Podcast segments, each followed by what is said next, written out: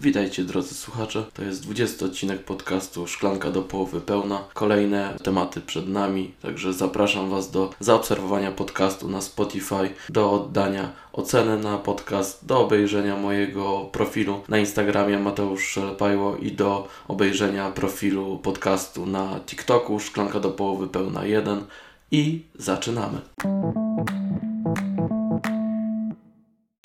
Dzisiejszego odcinka będzie szeroko rozumiana męskość w XXI wieku. I to zrobię na swoim własnym przykładzie. Opiszę Wam, jakie rzeczy, jakie sprawy, tematy ja lubię i które są postrzegane jako typowo męskie, a także te moje zainteresowania, rzeczy, które lubię, które sprawiają mi przyjemność, które są postrzegane może nie jako niemęskie, ale jako takie, których mężczyzn nie powinny interesować w takim stereotypowym podejściu. A robię to właśnie po to, żeby pokazać Wam, że w XXI wieku męskość to nie oznacza pójścia na jakieś polowanie, jeżdżenia nie wiadomo jakim samochodem po bezdrożach i y, polowania na dzikie bestie właśnie, tylko męskość oznacza bycie wszechstronnym facetem i zachowania się po prostu jak dobry człowiek, a niekoniecznie wchodzenia w jakieś y, stereotypy i w jakieś takie y, klamry społeczne, które nie pozwalają nam wyjść z jakiejś takiej bańki. No więc rzeczy takich, które ja lubię robić, a które są postrzegane jako takie, wiecie, macho, no to na pewno jest oglądanie piłki nożnej na żywo, na stadionie, kibicowanie, bo jak się wchodzi na stadion, to jednak duża część kibiców to są e, mężczyźni, zwykle to są albo tacy młodzi, wchodzący w dorosłość, albo właśnie tacy dorośli faceci, którzy mogą sobie pokrzyczeć, poprzeklinać, e, narzekać na piłkarzy, narzekać na złego sędziego i po prostu jest to taki, taki rodzaj rozrywki, który jest preferowany właśnie przez facetów. Kolejną taką typowo męską rozrywką dla mnie jest wyjście na piwo z kolegami. I to jest taka potrzeba e, społecznej, e, społecznych kontaktów, socjalizacji, żeby się spotkać raz na jakiś czas w takim gronie znajomych, których ja mam od lat, z którymi się spotykam, do których mam zaufanie, którym się mogę zwierzyć z różnych problemów ale też, no nie ukrywam, pochwalić się, czy w ogóle zrobić taki update, co się dzieje w moim życiu. I to jest y, na pewno taka rzecz, która sprawia, że się czuję lepiej, bezpieczniej, e, która mnie relaksuje jako faceta. Kolejną taką rozrywką jest y, na pewno granie na konsoli. To jest coś takiego, czego, y, o czym już mówiłem w poprzednim podcaście, czego nie rozumieją starsze pokolenia, że nie wiem, wcześniej może jak wracał mężczyzna z pracy gdzieś tam w fabryce czy gdziekolwiek, no to siadał na kanapie i odpalał sobie telewizor i te kilka kanałów, które były, a teraz po prostu, jeżeli chcesz się zrelaksować, to wracasz do domu i odpalasz sobie grę na konsoli i się jakby e, alienujesz od tego świata rzeczywistego i jest ta immersja, możesz być w świecie jakimś tam innym, być e, bohaterem, być sportowcem, e, być po prostu jakąś postacią fikcyjną i na chwilę się odłączyć i zrelaksować po ciężkim dniu pracy. Następną taką formą relaksu, chyba jedną z ostatnich ostoi w ogóle takiej mainstreamowej telewizji w klasycznym wydaniu, jest oglądanie i kibicowanie E, sportowcom w zmaganiach na żywo, czyli zasiadanie przed telewizorem i właśnie oglądanie jakichś zmagań sportowych i to się wydaje też taką męską rozrywką, że mecze piłki nożnej, nie wiem, koszykówki, e, siatkówki, e, czasami na przykład snookera albo tenisa. Są takimi właśnie chwilami, gdzie faceci mogą sobie usiąść przed telewizorem najczęściej z kuflem piwa albo szklanką jakiegoś drinka i sobie właśnie tak uprzyjemnić ten czas, który spędzamy albo w środku tygodnia po pracy, gdy człowiek jest zmęczony i chce się właśnie wyłączyć, albo w weekendy, gdy nastawiamy się właśnie na kibicowanie naszej ukochanej drużynie. A ostatnią z takich typowo męskich e, rozrywek jest dla mnie samo w sobie uprawianie sportu. Czy to squasha, czy to koszykówki, albo też bieganie, czyli właśnie sport w czystej postaci, który wyzwala endorfiny, który pozwala na męską rywalizację i to jest taka rozrywka typowo stereotypowo uznawana za męską. A teraz będzie kilka zaskoczeń, bo teraz będzie o kilku rzeczach, które uwielbiam robić, które sprawiają mi wielką radość, a które w społeczeństwie niekoniecznie są uznawane za męskie. Także trzymajcie się krzeseł. Po pierwsze, jak już słyszeliście, słyszałyście w podcaście Szklanka Pełna Kultury, ja uwielbiam komedie romantyczne. Oglądam je w większej, znacznie większej y, ilości niż moja małżonka.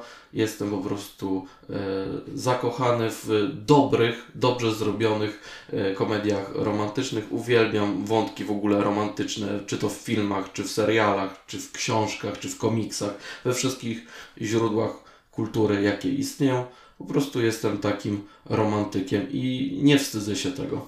Po drugie, nie wiem, czy to jest dobrze, że ujmuję to w tej kategorii właśnie czynności jakichś nieuznawanych za męskie, bo y, wiele postaci y, taki, takie y, zainteresowanie posiada, ale gotowanie. Ja uwielbiam gotować, lubię przyjść sobie z pracy do domu i ugotować mojej żonie obiad. Czy to dla siebie, czy to dla nas wspólnie. Lubię y, próbować nowych rzeczy, nowych składników, y, nowe przepisy wprowadzać w życie. Czasami one nie wychodzą, czasami ja muszę y, to wszystko zjadać, bo się okazuje, że coś jest takiego, co nie pasuje mojej małżonce i wtedy no wiadomo, że nie może iść na zmarnowanie, więc ja takie rzeczy dojadam, ale kocham gotować, kocham próbować nowych rzeczy. Czy to są jakieś makarony, ryże, e, nie wiem, czy to są zupy. Ostatnio mam bardzo dużą fazę na e, robienie różnego rodzaju zup, teraz takich e, sezonowych, czyli m.in. zupa dyniowa. I po prostu uwielbiam gotować i sprawia mi to wielką przyjemność. Kolejna rzecz to styczność z kulturą. No bo może faceci lubią sobie czasami pójść z partnerem czy partnerką do kina, ale ja uwielbiam chłonąć kulturę. Kino, czytanie książek, odwiedzanie galerii sztuki to jest dla mnie coś bardzo ważnego. Ja lubię mieć styczność i zarówno z taką popcornową kulturą, ale też z taką kulturą wyższych lotów. Do tego dochodzi moja pasja medytowania lubię medytować. Y, mówiłem już o tym w którymś odcinku podcastu.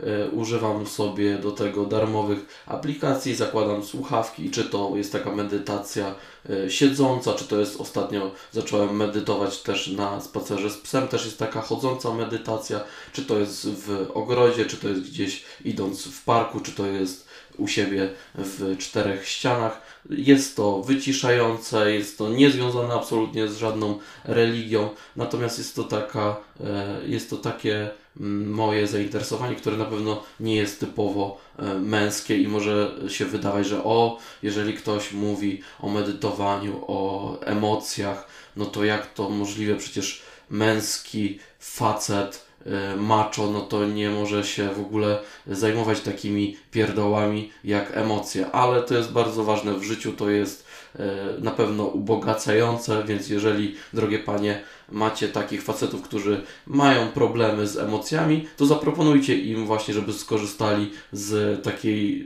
e, zwykłej medytacji mindfulness, która jest dostępna na Spotify, na YouTubie, w specjalnych przeznaczonych do tego aplikacjach. I to naprawdę pomaga. I tu dochodzimy do takiego mojego e, tematu, który jest dla mnie ważny, który często pojawia się w rozmowach właśnie na tym rzeczonym piwie z kolegami, ale też w rozmowach po prostu jak przychodzą jacyś znajomi, czy gdzieś wychodzimy z żoną i to jest temat motoryzacji. Ja jestem facetem, który nie ma prawa jazdy, nie interesuje się samochodami, nie wymienia żarówek w autach, w ogóle mnie to kompletnie nie interesuje, nie rajcuje, nie rozumiem tego, jak można się jakoś podniecać, że ktoś ma taki silnik, a ktoś ma taki, a ktoś ma e, benzynę, a ktoś ma gaz, a ktoś ma auto sportowe, a ktoś ma terenowe. Dla mnie to jest po prostu jakaś forma e, przemieszczania się z punktu A do punktu B można korzystać z komunikacji miejskiej, można korzystać z taksówki, można korzystać z Bolta lub Ubera, a można korzystać ze swojego auta, natomiast nie jest to mi w ogóle do życia potrzebne i to na pewno jest coś takiego, co nie jest męskie, bo męski mężczyzna macho musi mieć oczywiście e, swój samochód za swoje pieniądze kupione i musi e, pierdzić tym e, silnikiem czy czymś tam na skrzyżowaniach, żeby było widać, że to jest przedłożenie jego. Więc jak dla mnie to motoryzacja jest czymś takim, co dla fanów y, tego, tegoż zagadnienia niech oni się tym zajmują, ale jak dla mnie nie jest mi to kompletnie potrzebne do życia. A ostatnim takim moim zainteresowaniem, które e, wydawać by się mogło nie jest e, męskie, ani w ogóle dorosłe, ale już o tym mówiłem właśnie, to też się łączy z ostatnim odcinkiem podcastu Szklanka pełna kultury, jest moje zainteresowanie e, kulturą anime i kreskówek. Jak dla mnie anime, animacje, kreskówki, jeżeli są dobrze skonstruowane, jeżeli mają dobry scenariusz, ciekawą kreskę, to są super dla dorosłych, można oglądać czy to w gronie znajomych, czy to samemu.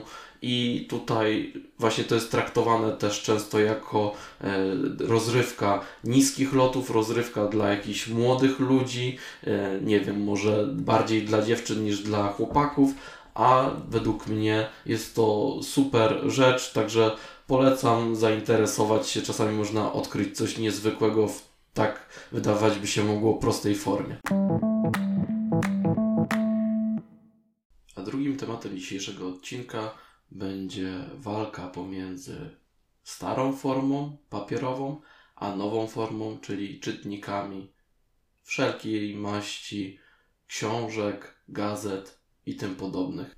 I w tym temacie zamierzam Wam powiedzieć, jakie ja widzę zalety zarówno w starej, jak i nowej formie odczytu E, tych źródeł kultury, bo widzę jakby i zastosowanie dla papieru, i zastosowanie dla czytników, także słuchajcie. Jeśli chodzi o papier, no to jeszcze nikt nie wymyślił czytnika, który miałby wbudowane coś takiego, co by wywoływało zapach atramentu. Ja uwielbiam, otwierając nową książkę czy gazetę, zapach atramentu. To jest dla mnie coś super, to jest dla mnie coś takiego e, cozy, to powoduje u mnie takie uczucie jak hygge, także to jest coś na pewno, czego czytnik nie ma, a papier ma, więc to na pewno na, dla plus dla papieru. Po drugie, forma papierowa powoduje, że musimy odbyć jakąś wycieczkę do kiosku, do sklepu, czy też do księgarni, spotkać się z drugim człowiekiem. I tak jak mówiłem kiedyś w podcaście, że spotkanie z księgarzem, z bibliotekarzem, z osobą, która zajmuje się właśnie tymi dziełami kultury, na pewno nas ubogaca i jest lepsze niż po prostu wybieranie z jakichś tam księgozbiorów w internecie.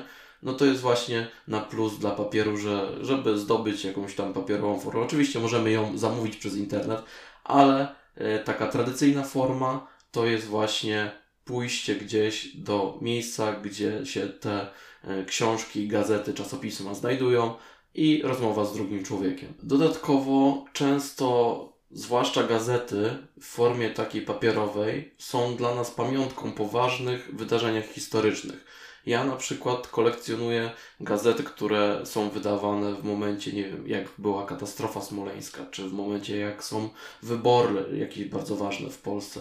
To później mamy na pamiątkę jako takie e, takie coś, co sprawia, że możemy wrócić do tego momentu i odczytać, jakie były nastroje społeczne właśnie w momentach takich historycznie ważnych. Dodatkowo, jeżeli chodzi o te papierowe formy, no to mając książki, można utworzyć swoją kolekcję, postawić sobie na półce i stworzyć sobie taką y, swoją biblioteczkę. I to jest super. To jest y, fajna E, zajawka, jak ludzie sobie właśnie tworzą te własne biblioteczki, jakieś tam tematyczne, czy nie wiem, czy alfabetycznie układają, bo tak też przecież można. Są różne rodzaje tych biblioteczek i to jest super, więc to na pewno na plus dla papierowych form. A teraz przejdę do plusów czytników. I po pierwsze mam tu dostępność, czyli dostępność jest natychmiastowa, bez wychodzenia z domu. Płacicie sobie, nie wiem, przelewem, blikiem, cokolwiek.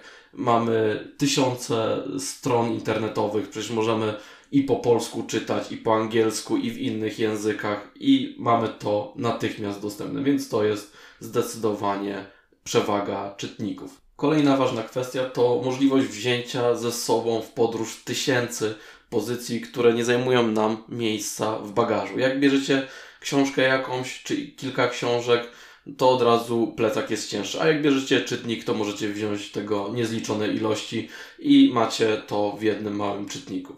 Następna niezwykle ważna e, zaleta czytników to jest dostosowanie czcionki, marginesów dla potrzeb każdego czytelnika. Więc to jest duża elastyczność. No jak mamy książkę, gazetę, no to mamy jedną czcionkę, jeden margines i to my się musimy dostosować do tego, jak tam wydawca sobie wymyślił. A tutaj jest w drugą stronę, to my sobie wszystko redagujemy dla naszych preferencji. Więc to jest ogromna zaleta czytników.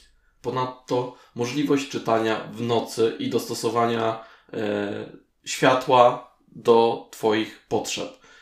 No, kto nie czyta książek w nocy? Ja na przykład jestem e, takim e, książkofilem, e, który czyta w nocy namiętnie. I ja po prostu, dla mnie to jest naturalne środowisko, że ja czytam, siadam sobie w nocy, żeby czytać książki. Wtedy jest dla mnie ten czas na taką aktywność. Więc nie mogę tego raczej robić z książką zwykłą, czy też z gazetą, no bo musiałbym nastawić jakąś lampę, musiałbym y, świecić światłem w domu, a nie chcę tego robić, a tak mając czytnik z światłem mogę sobie dostosować tylko i wyłącznie y, dla mnie, y, nie budząc innych domowników. No i ostatnia kwestia, którą chciałbym poruszyć, jeżeli chodzi o czytniki, no to są wszelkiego rodzaju dodatki, których w, ani w książce, ani w gazecie, czy tam innych e, takich formach papierowych nie uświadczymy.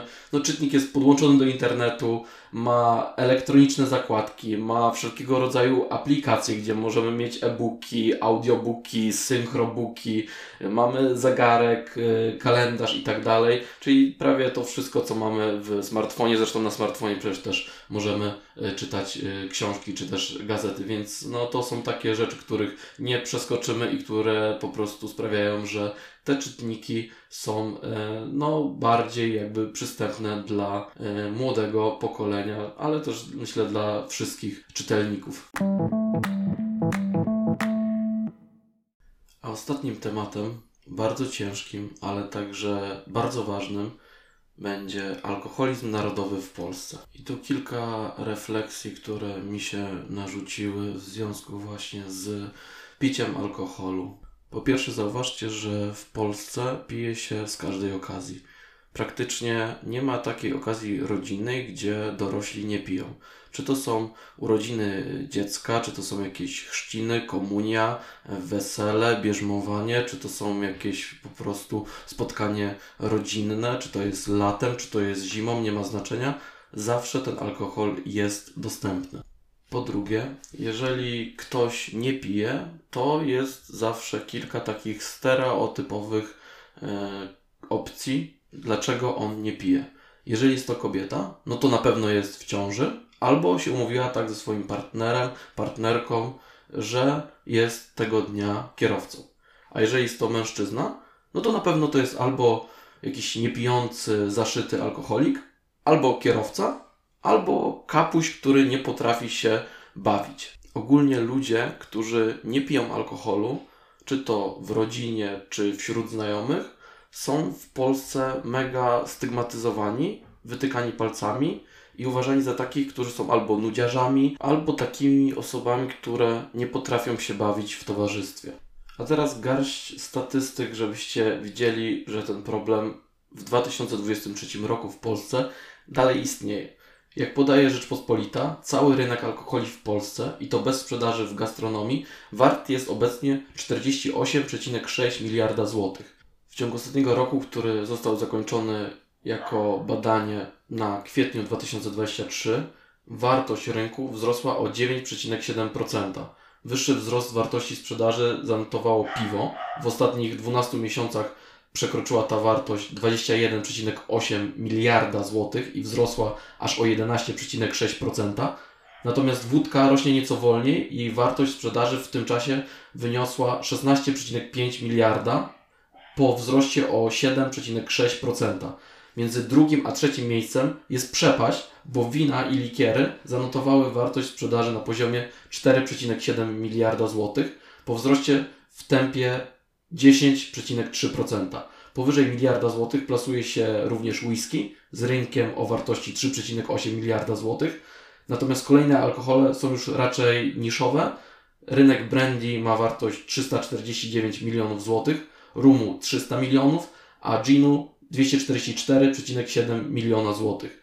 Choć cydr miał być kolejnym po wódce polskim alkoholem narodowym, to w tym zestawieniu pod względem wartości sprzedaży jest kompletnie w tyle, bo to jest wartość 61 milionów złotych. I przegrywa on nawet z gotowymi drinkami, gdzie wartość tego rynku to 101 milionów złotych. Jak więc słyszycie, no rynek alkoholi w Polsce ma się, co brzmi tragicznie, bardzo dobrze. Ludzie wciąż kupują duże ilości alkoholu, pomimo że spadła na szczęście ilość tych nieszczęsnych małpek, które podobno zostały wymyślone przez Janusza Palikota, ale to jest chyba tylko legenda, to jednak ludzie cały czas kupują ten alkohol, czy to jest piwo, wódka, whisky, rum, cokolwiek, kupują tego zatrważające ilości.